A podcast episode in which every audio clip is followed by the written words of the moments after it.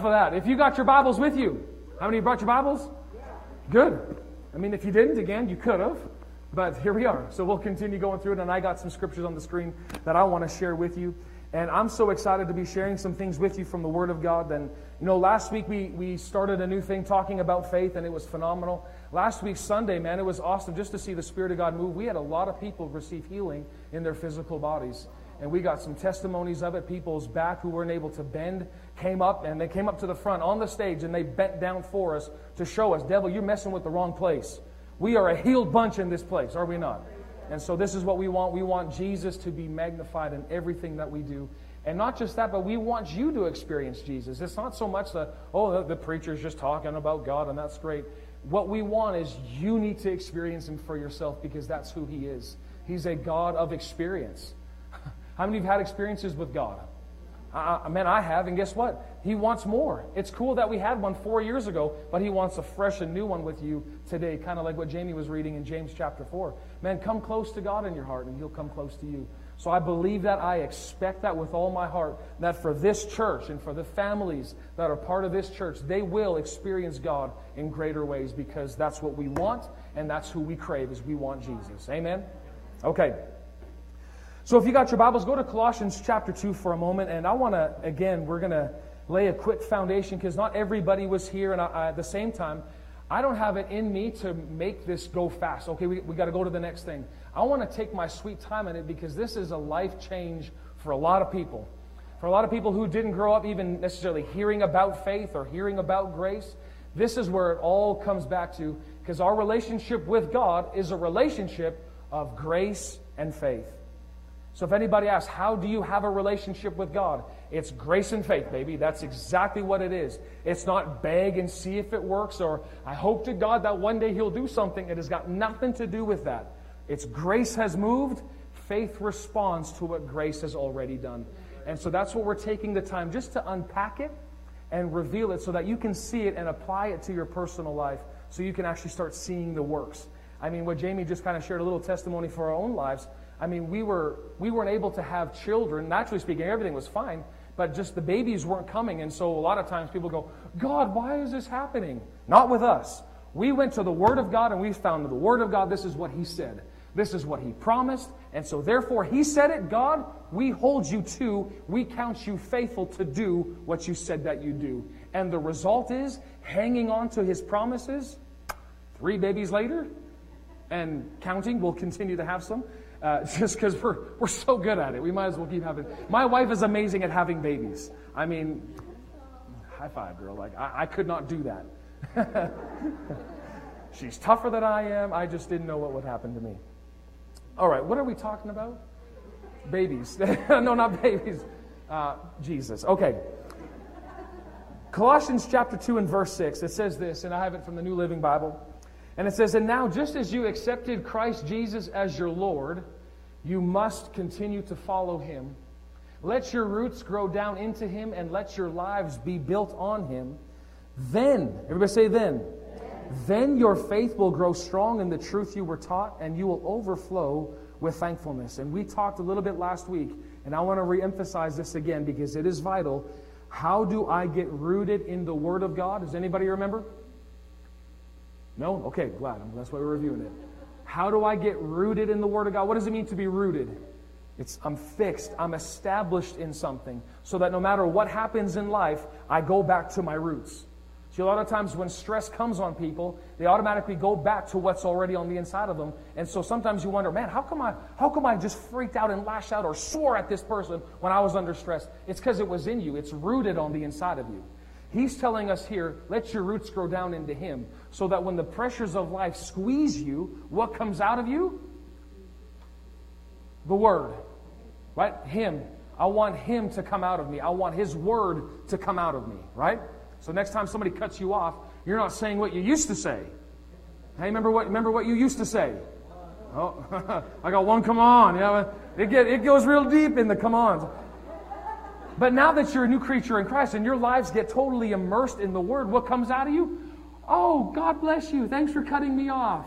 God loves you. Where in fact you used to run them off the road and give them a little piece of your mind, right? Just only a few people in here. You've been, you guys are so sanctified, it's not even funny. Okay. So, again, how do I get rooted in the Word of God? I get rooted in the Word of God by making a quality decision. This is where all of life, this is the wonderful thing about God, is He's given us freedom of choice. God is not going to force you to do anything. I mean, we all know this, but if you really thought about that, nobody forced you to come here tonight. Nobody's forcing you to listen. Nobody's forcing you to dig into your Bible. Nobody's forcing you to pray. Not even God Himself is not doing that. So everything with Him is a quality decision that you and I make. Now, the decisions we make obviously have pros and cons to it. But what he's saying here, if, if you make a quality decision, and this is the decision that we're making, to live only, say only. I'm going to live only by what God says. You have to base your life off of something. Everybody's basing their life off of something. Whether it's a paycheck, whether it's what the government does, whether it's what their job ha- comes, whether it's what their husband or wife says, whether it's what's going on in the political realm, everybody makes a decision based on something. And sadly, a lot of people base it out of fear of, oh, I don't know what's going to happen, I better do this. And they're making quick decisions based on something that they're feeling and experiencing. So I want to ask you this question Who's calling the shots in your life? What is causing you to make the calls that you're calling? Is it pressure? Is it, oh, I got to make a decision, so there? Or, man, I'm, i could get a better paycheck if I go over here. Who's calling the shots? Because just because it's $25 more an hour does not mean it's going to be heaven on earth for you. Right? You could have $24 more an hour, but all of a sudden there's strife in your marriage. Is that worth it? No. And if you just stuck around a little bit more, God's going to bless you anyway. So we want to make sure that what the decisions that we're making them off of is based on what the Word of God has to say and what the Spirit of God is leading us to do, right? Can, can we get an amen on that? Like, a good uh-huh on that because this is this is the difference for a lot of Christians that are seeing results in their life and not seeing results is they made a decision that what the word says, I believe it as my final authority. Thank God for everybody else here and all the pros that are out there. Thank God for them. But I'm going to stick by what the Word says. That's my truth. Got to settle that. I know Jamie and I, we settled that over our marriage, and there's times I've settled it with the Lord. I took communion with the Lord, and I said, Lord, when you say it, that is it. I'm not going to check with anybody else. I am going with what you say. And the result is, God honors that. He loves to be trusted. He loves it when His kids, us, take him at his word. Right? That's all that it is. It's very simple. So Christianity is so simple that you actually needed people to complicate it for you. that's all that they did. They made the Bible so complicated that you, oh, I don't get this thing. Jesus didn't come to give us religion, He came to give us a relationship. Let's simplify this thing, right? Okay. This is not my message, but we'll continue on. So again, we're making a quality decision on the word because look what the word does. 2 Timothy chapter 3 verse 16 and 17. This is what the word does. This is its role in your and my life if you'll let it. Here's the thing, you have to let the word do this. So it says this, all scripture. Everybody say all scripture. All scripture, all scripture is inspired by God. Other translations maybe you have say it's God breathed. All scripture is inspired by God and the scripture is useful now, notice to teach us what is true and to make us realize what is wrong in our lives. So, right off the bat, I can see it right there. Just go back to verse first part there for a moment. It teaches us what is true. So, we have got to take on the mindset that I don't know everything. can, can you be okay with just saying that with me? I don't know everything. Say what? Yeah, I don't know everything. Even though this is a generation of information does not mean that we know and we can actually make the information we know, we can actually activate it in our life.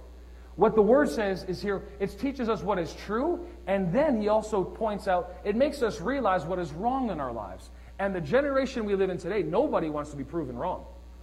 Lord knows I'm the smartest guy since sliced bread. Eh, eh, listen, we are all in need of correction. Everything in my life, I am not smart in everything. So what do I need? I need the Holy Spirit and I need my wife. and my wife said, No, no, no, no, amen. I said, Come on, girl, I, I gave you a perfect opportunity. But, anyways, so as long as I take on this position that I am teachable, because listen, the Holy Spirit doesn't talk to smart people. If you think you know it all, guess what? The Holy Spirit's not going to say a word to you because you know it all already. But the moment you say, Holy Spirit, teach me, He comes right to your aid and say, Yeah, well, let me help you. Let me show you something. So always take on that mentality that I don't know everything. Got to eat some humble pie here, y'all, tonight. We got to just get through this a little bit. Then he says, and then to make us realize what is wrong in our lives. Man, I like that. So I may be wrong. Then he goes on to say, it corrects us when we are wrong and it teaches us to do what is right. There it is. Now, verse 17. God uses it. What does God use? The word to do what? To prepare and to equip his people to do every good work. That's what he uses it for. So the word teaches you and I what is true, it corrects us when we are wrong. Then God uses his word to prepare and to equip us to do every good work that he's called us to do. So the troubles that you're facing, the trials that you're facing, that's not there to teach you and to equip you for every good work. Oh, what? What is well, really, if you kind of if you really study your Bible, Mark chapter four, Jesus talks about trials and persecutions. Why do trials and persecutions come? They come because you've received the word, and the devil is after the word that you have. He doesn't give a rip about you. He doesn't care about the problems you have. He cares that you got word in you. And the moment that you got some word, he's going to do whatever he possibly can to get that word out of you. And you can read that in Mark chapter 4. He does it by stealing it when we don't honor it. He does it by trials and tribulations. He does it by crowding you things out in your life so you get more interested in making money or having more stuff or being more popular. He uses all these tools to get the word out of you. But God uses his word to prepare you and equip you for every good work. So if we're not spending quality time in this word, how is God able to prepare and equip you? How does he do it? He, he can't. So at the same time, when we're not spending time in the word of God, what happening to God? We're basically tying his arms behind his back and saying, God, do something with my life. I can't. I, I, can't do anything in your life. I can't correct you. I can't teach you. I can't show you what's right because the book is closed. But the moment we spend time opening up this word and saying, Lord, I'm open for correction, I want to be trained and equipped, the word does that. Amen. Okay, just a five would be the two. We're in the living room, so I like to high five in the living room. That's right. Okay. So that all makes sense? Amen. Okay. Colossians chapter 1, verse 13. This is again, we've read this scripture, but I do not want you to take this and hear it like, oh, I've known this one. He has rescued us from the kingdom of darkness, and He has transferred us into the kingdom of His dear Son, who purchased our freedom and He forgave all of our sins. I am falling more and more in love with this scripture every time that I read it. He has rescued me. Now, what does the whole rescuing re- inquire result in? Blinds came off. Remember when you accepted Jesus and you finally saw what love did for you? Remember what happened? The blinds came off and you saw oh man, this is this is the kingdom of the kingdom of darkness was trying to do this to me. It was trying to rot, it was killing me, it was stealing from me. But Jesus, you came to give me light. Jesus, you came to open up my eyes to see you. You came to open up my eyes to see truth. Jesus, thank you. Not about you, but every single day I am so thankful that I've been taken out of the kingdom of darkness. And now I'm in the kingdom of His dear Son. And this kingdom is wonderful. This kingdom is full of love. And what we want, even here as a church, is that you experience what the kingdom of God is like. You don't have to wait for heaven, the kingdom of God is here. Everybody say, It's here. We're not waiting to get to the kingdom of God. No, you're already in it, it's already on the inside of you. And what we want here as a church family is that every time you walk through these doors, every time you go to a connect group, anytime you do something related to our what we're doing as Impact Life Church, that you experience the kingdom. And what is that? It is love, joy, and peace. That's what the kingdom is all about. And we want you to experience that. We want you to own that because that's what the kingdom's all about. And you don't have to wait for it. You can tap into it right now. But now that I've been taken out of this kingdom, we said, I'm out. Everybody say it with me. I'm out. And now what? I'm in. I'm out of what? Darkness. darkness. What does the darkness entail? Fear, confusion, sickness, poverty, what else? Worry. Worry. Shout it out at me. I think you're going to tackle me as the way you're sitting. I thought you were going to. Depression. Depression. Religion. Oh, Jesus, religion. What else? Anxiety. anxiety, eh, all of this, anything that steal, kills, or destroys, you've been taken out of it. And where you've been placed?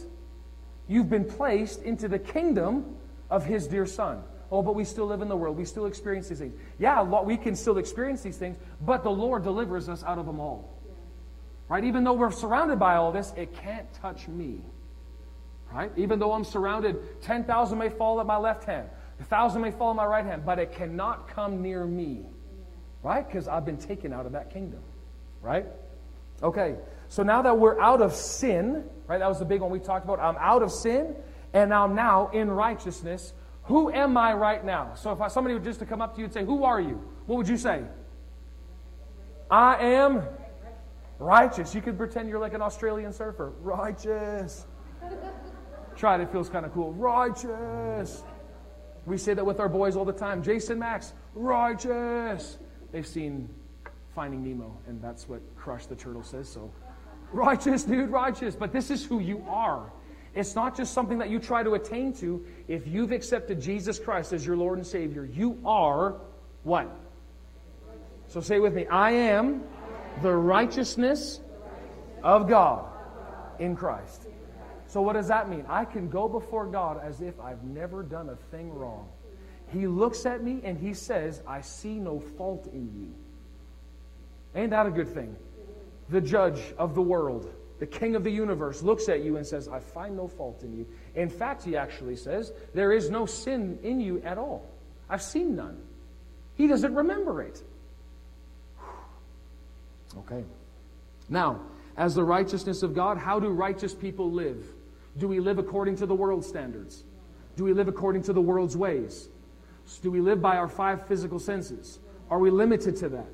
No. How do we righteous people who are taken out of darkness, now living in light, how do we live? Come on, say with me, come on. By faith. A little bit louder. By faith. This is how righteous people live. We live by faith. And so, I mean, there's four scriptures. I'll just give you the quotes for them. Habakkuk chapter 2, verse 4, Romans 1.17, Galatians 3.11, Hebrews 10.38. It all says that the just shall live by faith. So if the Bible is telling us very clearly four different times and in four different places that this is how righteous people live, we ought to catch on to that. Now, what I'm giving you again, I'm not giving you the denomination that I grew up in. I'm not giving you a certain branch of the arm, and this is how we grew up, and this is therefore how, you know, this is what I grew up in learning, and this is how, therefore, you got to learn it. No, if I was in a Baptist church, if I was in a Catholic church, I preach the same message in a brethren church. No matter where you are, no matter where you come from, no matter what your background is, you come into the kingdom of God. Let's just say you got saved as a Baptist. Thank God. You're in. Let's say you came in as a Presbyterian. Thank God. Maybe you came in as a Pentecostal someone. Come on, where's my Pentecostals? Man, you didn't. you should not be the, you know, the quiet ones. Never know. There's a chandelier here, so we say, you know what? Feel free, man. That is your chandelier to do what you want. But no matter how you came in, charismatic, Jesus people, whatever, the, whatever it was, faith is not a movement. Faith is not a denomination. Faith is not just what a certain amount of people should preach. Faith is kingdom talk. And if you have been brought into the kingdom of God through Jesus Christ, He says the just now have to live a particular way. So no matter where you come from, no matter how you grew up or how you got in, this is how we live. And the Bible says by faith. By faith. So, not by our emotions, not based by what we see, think, or feel, not based on the five physical senses, but we live by faith. And aren't you thankful to God that He has actually elevated our living? No longer you just limit to, to oh, this is, what the, this is what the market looks like. This is what looks like out, out here. That I'm limited to that. Because people could look at it and go, man, the market sure sucks out there. I'm, I'm not going to make moves. And God could be telling you to buy or sell or do something. Take on this. And you go, but God, it doesn't make sense. Exactly. Faith doesn't always make sense. But if you listen to that and live by that, you'll be the most prosperous, strengthened, powerful individual. Why? Because you're living by faith. You're living in another realm. God has allowed you and I to come up to another realm and live like He lives. Man, that's amazing. And I'm glad you're pumped about that. so, the first reason we talked a little bit about Why faith? Everybody say, why faith? Why faith? So, other than God telling you to, I just gave you a couple of reasons last week, and I want to just lay it again real quickly. Number one, it's because this is how our Father functions. This is how God Himself operates. Right? Can you see this? This is how, because a lot of times people are like, this is a question that I get quite often. How do I have a relationship with God? How do I do this God me thing? I mean, I'm reading my Bible and I'm doing all those things. That's great. But faith is how he talks, faith is how he lives. So when he speaks, it won't always make sense to you. Like he says, for example, you're coming out of debt this year. Yeah, but God, I only get paid $40,000 a year. I mean, my paychecks, I get twelve fifty an hour. I owe this and I owe that and I owe the other and I owe all these people. But if God said it, what do you believe? Are you going to believe what the what the your paycheck says, or are you going to believe what God says? Another thing God says, by his stripes you are healed. Yeah, but look at my knee. Look at what's going on in here. Look what's going on in my back. Are you going by what you see, or are you going by what God says? You have to believe something, and you're going to choose one or the other. And this is basically the decision point that you have to make. I'm going to go with God, or I'm going to go with how I feel. One or the other. You cannot do both. It does not work. You'll be very confused. Okay. so the examples we use, I'm not going to just go out for cre- number one was creation, but faith-filled words created the universe that we live in. I mean, if you just think about it, I, I was driving home from Edmonton this afternoon. I was just looking at the trees, just thinking for a moment. These trees are here because of a result of words. God spoke it, and there it is. Here it is. Next, the next second reason I wanted to show you is Abraham. And I want you to see this Romans chapter 4, verse 17 because it very clearly lays out. I mean, for those of you that don't know the example Abraham, read Genesis 17. It's phenomenal. You'll, you'll get a lot out of it. But basically, Abraham was an old man, and God says, You are a father of many nations. At this time, he's 99 years old. God promised him at 75 that I'm going to make a, you're going to be a father of many nations at 75. He's now 99 years old, and God says it to him clearly again I'm changing your name from Abram to Abraham because I have made you the father of many nations. Now, Abraham could look at his physical self and go, How? He could look at Sarah, the deadness of her womb, and go, How? She can have kids in her 20s, let alone now she's 90? How on earth is this woman going to conceive? And then on top of that, give birth. Does anybody know a 90 year old woman who gave birth? The oldest I know is 57, and Jesus help her. That was something else. She gave birth to twins. She's a pastor. That was just like, I was floored when I heard that story. But anyway, 90 year old woman gave birth. And all the women that gave birth go, yeah, that, I, I don't know, but I just, you go. But how did she do it? She counted him faithful. She believed what God had said. And so this scripture here, it says, as it is written, this is what God said to Abraham. I, now let's read it together. I have made you a father of many nations. I have made you. Not one day you're going to be. That's what a lot of Christians are stuck in. One day God's going to do this. One day God's going to heal me. One day God's going to take care of my family. That's not faith. That's hope. Hope is a, a real confident expectation of good coming my way. Faith takes it out of future, takes it out of past or whatever, and makes it right now. God speaks this way I have healed your body. Well, I'll see it when I, when I, when I, when I feel it, God, then I'll believe it. That's not what he's looking for. That's not faith. Can, can you see this? This is where a lot of people are missing it. So, this is how God speaks in the presence of him whom he believed God. Now, notice what God does. He gives life to the dead, and now what does he do? He calls those things which do not exist as though they did. So, when God talks to you a lot of times, maybe he's sharing vision with you. Maybe sharing something about your family, something about kids that are doing this or that. Maybe they're out of, out of the will of God at this moment. When God speaks to you, he speaks those things which do not exist as though they were. That's how he talks. So a lot of times people are going, ah, that doesn't make any sense to me. It doesn't have to make sense. That's the wonderful thing about faith. Faith makes things possible. It doesn't have to make clarity for you. You just got to believe what he said. Abraham, 99 years old, God said, I have made you a father of many nations. Abraham said, I believe you. Can we just say that together? I believe you. And at that word, God says, I count you righteous. And what happened? God was able to use him. And now, guess what? Guess where you come from? Where does your faith come from? You are the children of Abraham. You, right where you're at. You're the children of Abraham. I'm the child of Abraham because of his simple belief in what God told him. A 99 year old man, I'm so thankful that Abraham did that. Aren't you? Oh man, I'm thankful. Then the next thing, just for time's sake, I'm not going to get all into this, but the next thing we talked about, faith is the, we talked about three different ways. Why faith? Number one was, it's how our Father operates. Number two, faith is the only way to please God. And number three was, if I don't live by faith, I frustrate the grace. Now, real quickly, number two, faith is the only way to please God. It says this in Hebrews 11, 5 and 6. Or go to verse 6 for a moment. Without faith, what does it say? It is impossible to please God. It doesn't say it can't be done.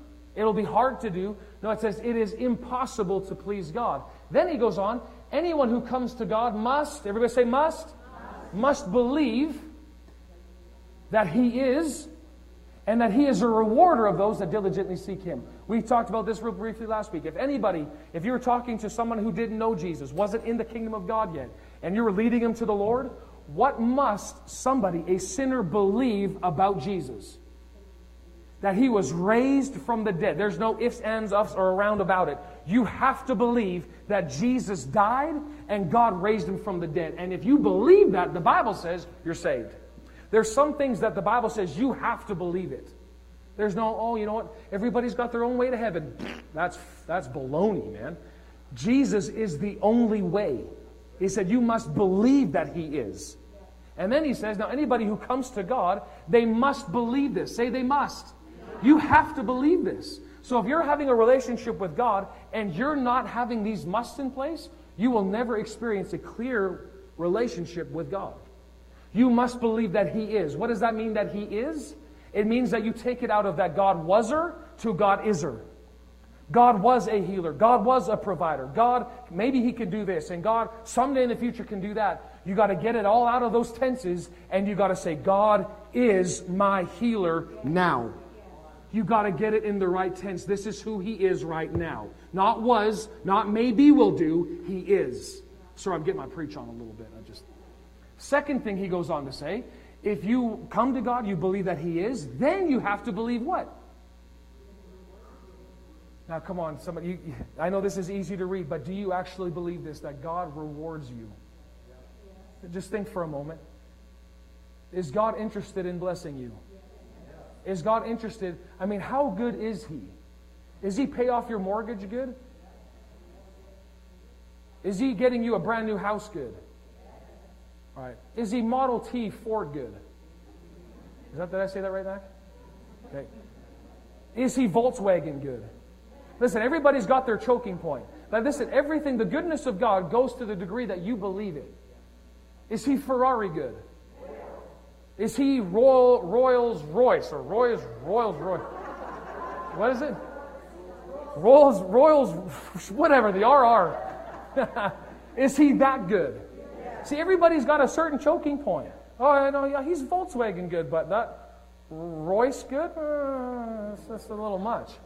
It's all dependent on what you believe. That's all that it is. Because how good is he? Well, he saved your soul. Surely, if he did that for me, he'd do anything for me. So, how good is he? And so, you know what I really found out, just even meditating on these verses, I realized that God is not pleased when I'm sick God is not pleased when I'm not receiving from Him. God's not pleased when I'm stressed, frustrated, or hurt. But what, when is He pleased? He's pleased when I'm blessed. He pleased when I'm living a happy, good life. God is pleased by that because it shows that I'm receiving from Him His rewards. God loves it. And the third reason we didn't get to this last week here on a Saturday night, we did Sunday. But last week we talked about this, and I want you to turn to Romans chapter 5. Are you good? I have about 25 more minutes. Are we okay? Okay, I'm going to just do this. And I'm, I'm trusting, I'm believing the Holy Spirit is imparting things to you. But Romans chapter 5, verse 1 and 2, again, we're talking on number 3. So, number 1, why faith? Why faith? Do I really need to go over this again? Okay. it's how our Father functions. Number 2, faith is the only way to please God. So even though, oh, I went to church for four weeks in a row, if it's not done in faith, nothing. Do you see that? Faith is what pleases Him. What is faith? It's my trust, it's confidence in Him. I trust you, God. I came to service tonight believing I'm going to see something I've never seen before. He likes that. Did you know He likes that? When you pay, when you give your offering, when you sow your, your seed, whether it's financially, whether it's time, He likes when you do it in faith because you're trusting Him. And thirdly, this is the one we talked about. If I don't live by faith, I frustrate grace. And now, let me just read these scriptures to you Romans chapter 5, verse 1 and 2. Now, what is grace? We've talked about these for the last two months. Grace is everything that God has given us. Can we say that? Grace is everything that God gives us. So, in your Bibles, whenever you're reading it, you see the word gift, you can exchange it for the word grace. Every time you see those two words, it's grace, it's charis, it's gift. Right? So now, therefore, everybody say, therefore. therefore. Since we have been made right in God's sight by faith, we have peace with God because of what Jesus Christ the Lord has done for us. Verse 2. Because of our faith, Christ has brought us. Everyone say this Christ has brought me. Where did he bring you? Into this place of what? Undeserved privilege where we now stand. And it goes on and where we confidently and joyfully look forward to God's sharing God's glory. But right now, where do you stand because you trust in Jesus? Where, where are you right now? Spiritually speaking, where are you right now? In this place of undeserved privilege. This is where I stand. The way that I see it is God is just throwing gifts at me every single moment of every day. And then guess what? Every morning, His mercies are new every morning. The moment I wake up, new stuff is coming my way constantly. This is a giver. God is the ultimate giver of all givers. Can anybody ever outgive God? No, it's impossible. This is His nature. I want you to see grace is His nature. This is who, this is basically, I read a book, it's called The DNA of God. Grace is the DNA of God. God can't help Himself, He just wants to give. For God so loved the world that He, this is what He is. This is His whole dynamic. He just wants to give, give, give. And if you got kids, what do you want to do with your kids? You want to bless your kids. You want to see them have good days on this earth, do you not?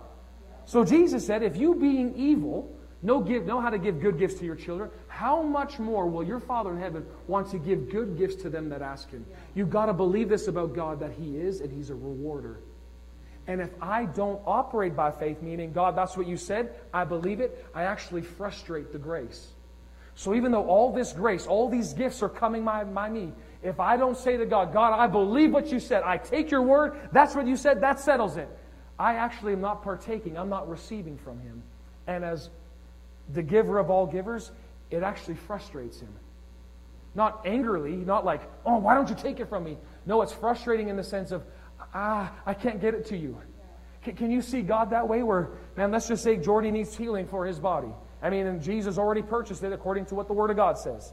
And Jordy needs it, and here, let's just pretend this is healing. God's just pouring it into him. He's like, yeah, here it is, here it is. And Jordy's just, oh, God, heal me, Jesus. Would you please do this, Jesus? I just need this in my body, Jesus. God's like, it's right here. Take it. And he goes, Oh, I know, but God, like, I, I know you've done that in the past, and I know you do it in the future, but I just need it right now, God. And he's like, I'm right here. So he's not like, Come on, Jordy, get it together, Jordy. What is he doing? He's frustrated. He's like, I, I can't get it to him. It's not like Jamie and I were talking on the phone. It's not like God's like withholding it, going, Oh, you're not believing me? See ya. No, he's like, Ah, I'm just trying to get it to you. I'm just trying to get this to you. Please just take it. Just take it. Do you see God that way? Because you got to start seeing him that way because that's who he is. And the receivers are those that say, Lord, I believe it, I receive it. And what happens, even though Jordy, sure, he takes it, what happens if nothing changes in the first week? Oh, well, I guess that's not true. No, you hold on to, and that's what we're going to talk about next. You hold on until you see it. Because his word, according to what he said in Jeremiah, does not return unto him void. He is a doer of his word. Now, We'll continue on here for a moment. you only enjoy grace to what you receive by faith. Next, this is what I wanted to get to is what do I need to know about the faith life? And I want to just really give us a clear understanding. You need to know how to fight. You got to be a fighter. Anybody a fighter in here? Okay, there's a few people. Every Christian, the moment you got born again, you entered a fight. This is a war that we're in, and I want you to go to 1 Timothy chapter 6 and verse 12. But if you want to do this faith life, and we haven't even talked about faith yet, I'm just laying out what you need to know about faith. Because if we don't know how to fight, you will never see it manifest in your life. We have to fight. And I want to prerequisite by saying this you are not fighting to get something from God, He's already provided it. So I want to show you what we are fighting. Because listen, there is a battle that is on here. We are on the most dangerous planet that the universe will ever know. Anybody see that? You can watch the news and you can see the enemy, Satan himself, doing work on this earth. You can see it, hands down. But thank God he hasn't left us helpless while we're here. Come on, somebody. Got to get a little Pentecostal up in here. Are you, are you hearing me? but 1 Timothy chapter 6 and verse 12, he says this. Let's say it together. Fight the good fight of faith in the conflict of evil. Then he says, take hold. Everybody say, take hold of the eternal life to which you were called. And you don't have to go to the next part. Just stay on that little front part of there for me.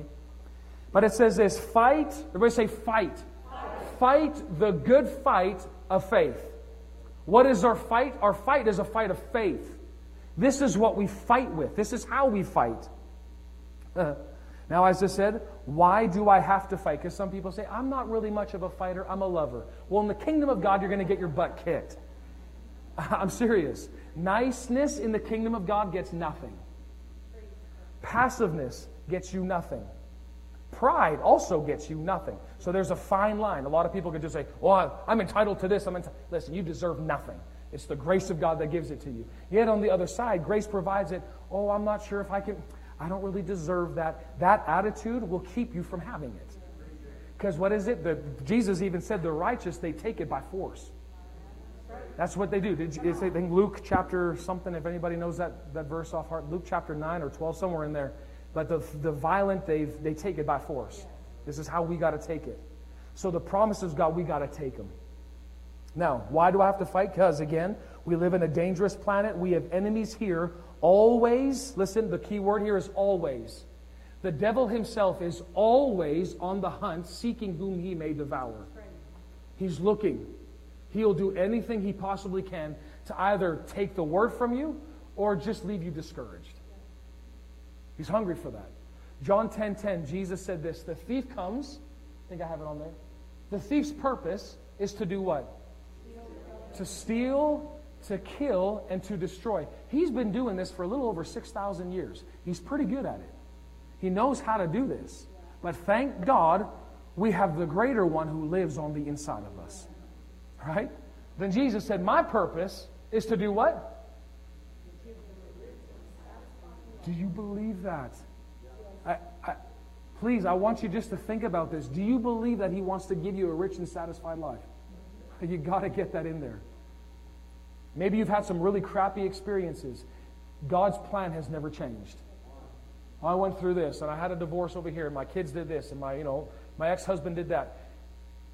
He came still to give you a rich and satisfied life. If you are not satisfied, I would if you're not happy with where things are at right now, it ain't over yet, thank God. But let's start making steps towards that life. Maybe you got to backtrack, make some choices, make some decisions again. But this is the will that Jesus has for you.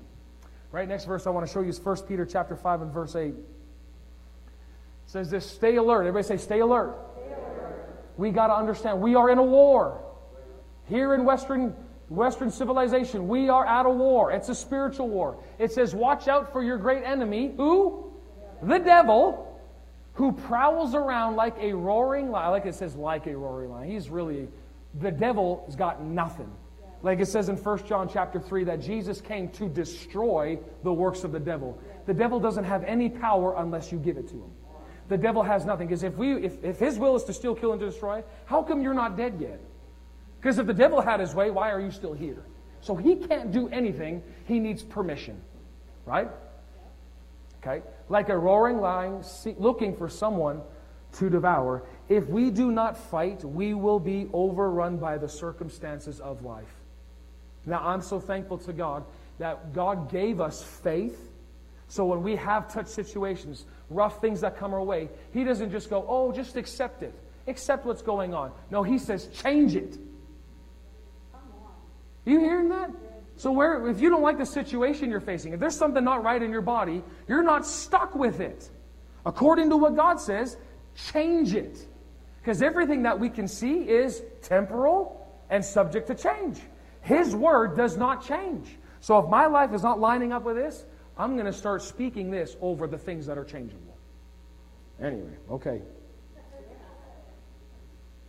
Uh, now, the next thing I want to make mention is why, what am I fighting?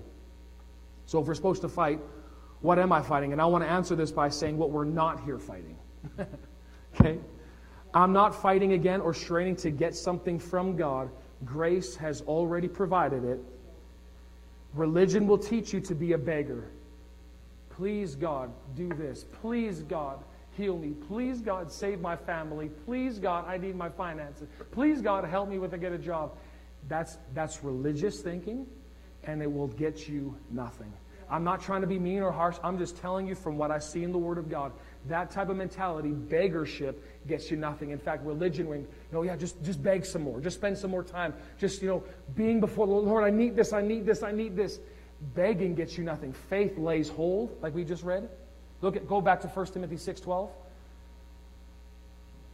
It says this, remember, fight the good fight of faith. Then he says right after it, take hold of the eternal life. And what is the eternal life? Doesn't mean my life forever. It means the promises, the word that God has spoken. Take hold of eternal life. So that was, I mentioned that last week. You know, you kind of hear those Christianese phrases, oh, let go and let God. No, that's not what I read here. I mean, if you're going to let go of anxiety, let go of your, you know, anger, let go of your pain, yeah, that's let go of that. But when it's coming to, you know, I got to just, you know, let go, God cannot do your job. So, what is he telling me? I have to fight the good fight. How? By laying hold of what he said and holding on to it. Yeah? yeah. Does that make sense? You can just yell at me. Does that make sense or no? Then if I need to. Okay. So then now looking here, what am I fighting? Ephesians 6, verse 10 through 17. I really want you to see this. Oh, Jesus, help us. He says a final word Be strong in the Lord and in his mighty power. Put on. Everybody say, put on. Put on all of God's armor. Now, notice what it says so that He, God, is that what it says? No, what does your Bible say? So that you, everybody say me. We think God is supposed to do our fighting. God's not fighting. We're the ones that got to stand. We fight. God will do the battle for us, but we got to fight. He says, so that you will be able to stand firm. Now, notice, this is how we fight.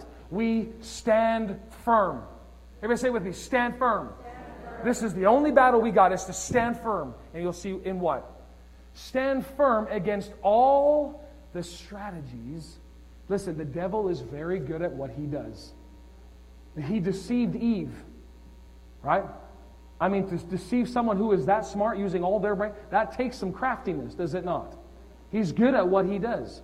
All the strategies of the devil. Verse 12. But notice this. For we are not, say we're not. We are not fighting against flesh and blood enemies, but we are fighting against evil rulers and authorities of the unseen world. Okay? Against mighty powers in this dark world and against evil spirits in the heavenly places. So then he goes on to say, Therefore, put on every piece of God's armor so that you, say me, so that me will be able to resist the enemy in the time of evil. Ah. Now I thank God. Look, no, look what he gave us now. Then he says, then after, then after the battle, you will what? Still be standing firm. God is not interested in you crumbling under anything. Not at all. He says this. No, notice. Do you see how many times it says stand? Stand your ground. Can we do that together? Stand your ground. God promised Jamie and I kids. He promised that to us. He said it. He said it in His Word. Children are a gift. We could just go, it just seems like it's not working. And every time that that month came around and the period showed up, we had a choice at that. We go, oh, see, here we are again. No, stand your ground. That's how we saw the victories because we didn't just go, oh, you know, whatever God wants. No, that's not whatever God wants. He said it in His Word, it's promised. You have to lay hold. He said it, so we said, Lord, we thank you that our children are strong. Our children are healthy. We started saying that a long time ago. And all of a sudden, when that day we were in New York City, Jamie came back with a little pea stick. She came in and said, We're pregnant! And here what? The manifestation came. How did it come? Not by, oh God, whatever, you know, whatever you want. It comes from laying hold and stand your ground. Don't give the devil an inch. Give him nothing. He's a sucker. Don't give him any respect. No treatment whatsoever. You can be a little harsh with that loser. Then he says, How? Put on the belt of truth. This is why we said you have got to make this the final authority in your life. It has got to be that, because if it's not, you're going to be wishy washy.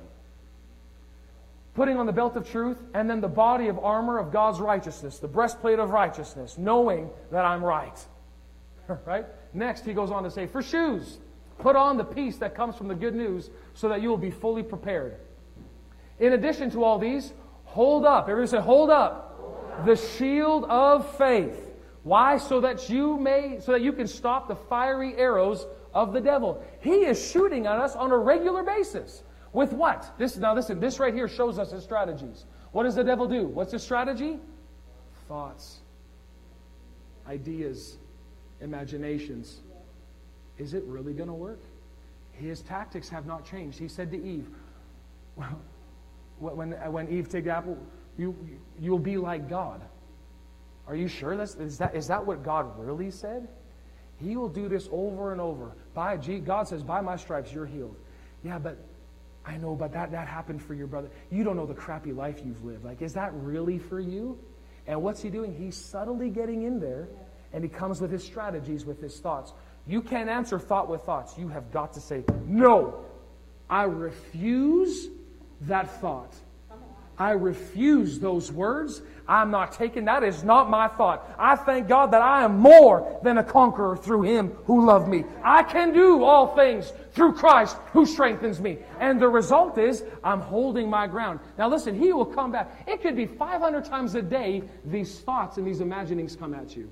But every single time you've got to answer it Stand your ground. Put up that shield constantly. And then he says, go to the next verse. Put on the salvation as your helmet and take the what? The sword of the Spirit to cut him up. How do you beat the devil? You speak the word. You start stabbing him with it. Spank him with it. Man, come over here, devil, and I'll whoop you a few times. Man, when the devil tried to put sickness on our son Jace, our oldest boy, they didn't diagnose him with asthma. That's what they were guessing it was. Right away, at that moment, fear tries to come in and say, he's not going to live like every other, other kid.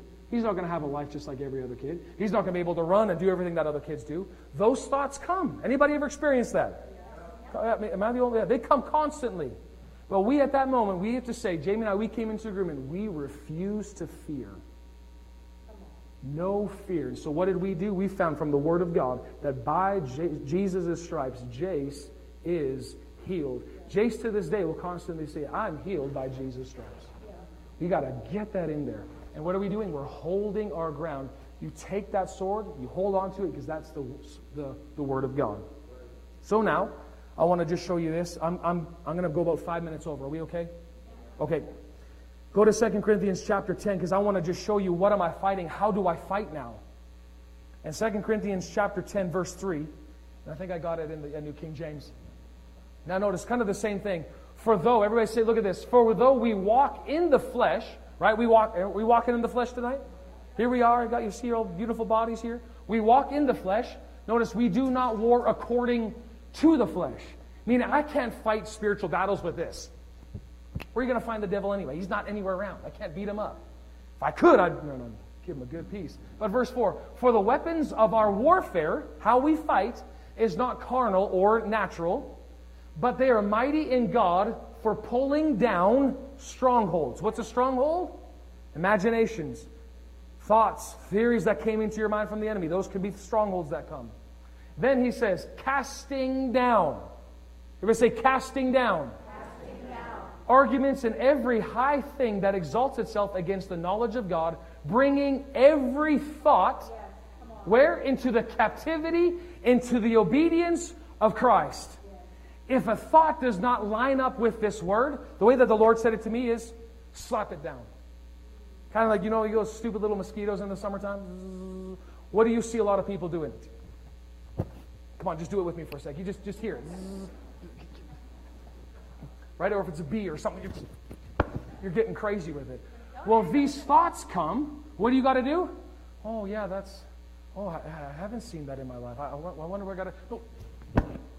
Start slapping that stuff down and bring it to obedience to this. If it doesn't line up with this, wait a minute, that's not what the Word of God says. That's maybe what I'm seeing and experiencing right here. But this is what God says. So I'm going to slap it down. Everybody say, slap it down. I'm going to slap it down and say, no, this is what the Word says. That's how I fight my battle. Can you see this? This is how you continue to stand. And having done all to stand, stand. How? Slap it down. Say it with me slap it down. So, again, what am I fighting? I am fighting against all the thoughts that are contrary to what God has said in His Word. If it doesn't line up, oh, yeah, but I thought, I thought you received your healing. Oh, yeah, I thought so too. I don't know what happened. Don't even go there.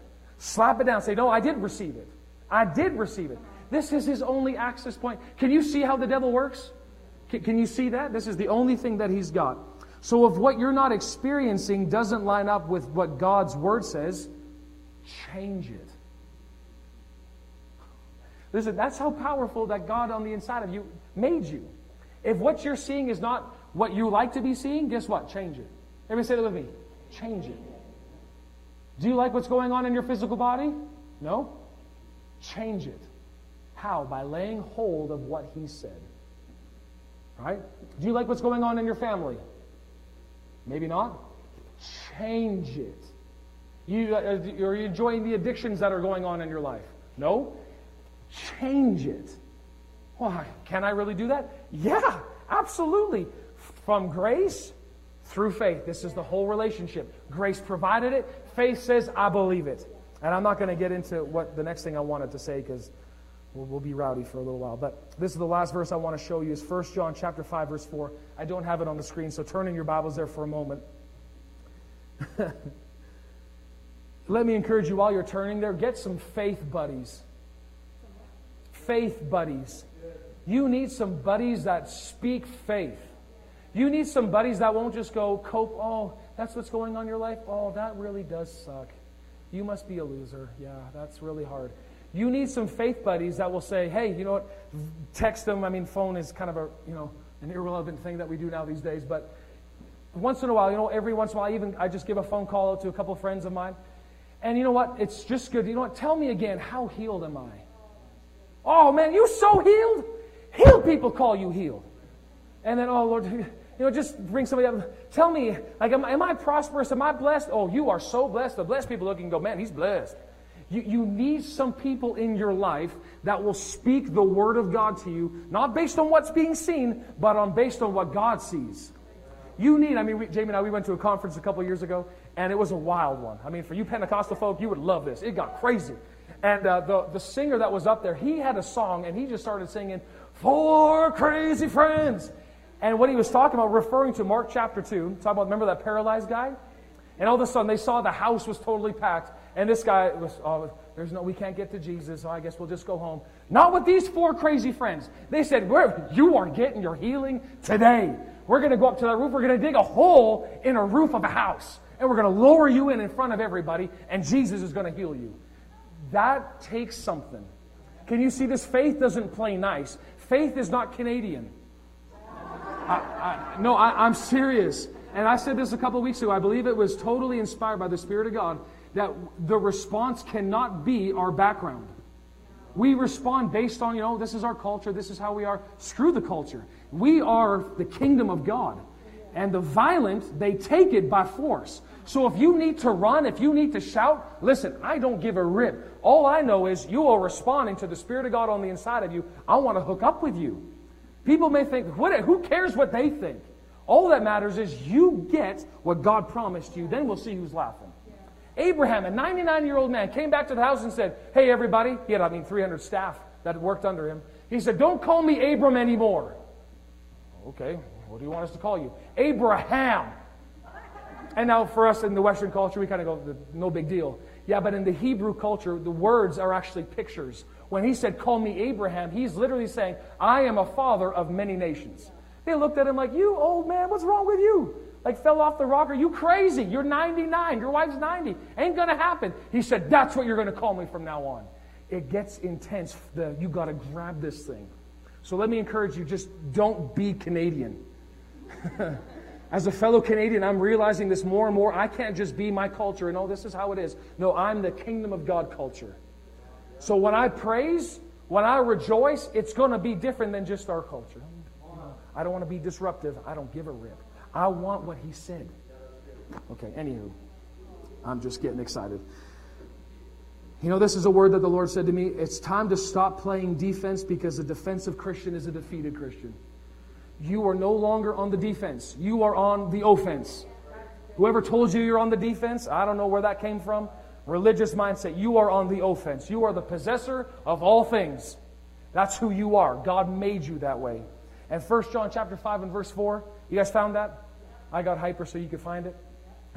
okay, we don't have it on the screen. Okay, it says this For every child of God defeats this evil world. Can we say that together? Every child of God defeats this evil world. And we achieve this victory how? Ooh, through our faith. Faith changes everything. So who is a child? Who's a child of God? So what does that mean? You have defeated, not going to defeat, you have defeated this evil world and everything that it tries to do. I'm going to just let that sit for five minutes and then we'll. Every child of God. Yeah, but I'm just this. No, no, no. Every child of God defeats this evil world, and we achieve this victory through our faith. Amen. Was that helpful this evening? Was that something you could put in your pocket and say, okay, I can apply this? Maybe? okay, good. But again, let me just, I really want to encourage you. This is a faith church. We have faith. We believe in the grace of God. So we respond by faith. Get some faith buddies. And in this room, maybe there's people you don't know. If you're looking for friendships, if you're looking for relationships, God never intended us to fight alone. Come on, somebody. I, I, really mean this. Jamie and I, when we were going through this thing with our, with our children and experience with our son, to go alone is totally contradictory to what the Word says. This is why church is here. We're here to do life together. So if there's things that you're maybe struggling with, it's your personal life or just something going on in your family, there is faith people in this room. We're all faith people here. There's faith people in this room that will take what God says and they'll agree with you. Man, there's strength in numbers. Don't walk out it alone and don't go, oh, you know, this is my problem. I don't want anybody to know. Forget about that. It's just you and me and God. We got this. Forget about that. Listen, I mean, of course, you want to confide in somebody you trust. I, I totally understand that. But don't do it alone. I mean, we kind of thought for the little bit, I had to talk to people that we were having troubles getting pregnant. It's a bit weird or a bit awkward. No, not to a faith person. We go, let's hook up with you because this is what God says. If you're dealing with addiction, if there's things going on in your life, you're having a hard time quitting smoking or whatever, man, get people around you so we can add our faith and say, yes, this is what the Word says. Yes, this is what you can do. And the result is you got numbers because if a thousand or a one, one can put a thousand to flight, it says two can put 10,000 to flight we become stronger in numbers, and that's what God's intention was with the church. Not they become silos, that will become one joint family going after Him together. Amen? Let's just pray. Father, we love you. We are so thankful for your word. I want everyone, just say this after me. Father, tonight, I make a decision that your word is first and final authority in my life. Jesus, I want to honor you and the life that you lived and the sacrifice you paid for me that I live a life of faith in your word. Thank you for teaching me how to fight. Lord, I praise you. I am already more than a conqueror because you caused me to triumph in every area of my life. I am blessed. Now, no, I want you to say this is what the word says. I am blessed. I am healed. I have a sound mind. God loves me. God is for me. Who can be against me? Now, these are the words that we got to continually say over and over. I am free. I am delivered. I am righteous. You know, the Philemon verse 6 it says, I want my faith to become effectual, become effective. How do I do that? By acknowledging every good thing that's in me in Christ Jesus. So what, we're not boasting on us, we're boasting on what the Lord has done for us. So constantly say it I am free. Man, in between puffs, in between drinks, I am free. If I'm constantly angry, no, no, no. I am full of the love of God. Don't you got, to stop saying those things. I, uh, my family, we always get sick this time of year, or things just never seem to work out. Let me encourage you: stop saying that, because what you're doing is you're just reinforcing truly what's on the inside. We got to change it. This is what God says. I believe that. That makes sense. I, I just I just have that on my heart because I, there I know there's Jamie and I. We've been spending a lot of time just praying for the church families here, and our heart is so for you as pastors I think what the Lord has done, He's enlarging our hearts to hold you in it in a greater way. There's marriages that need help. There's people's just physical beings that need help. There's people's mindsets that needs help. And God is not satisfied with just, oh, we just cover it up. He wants a whole person. Spirit, soul, body. And so we care about you. We love you, and that's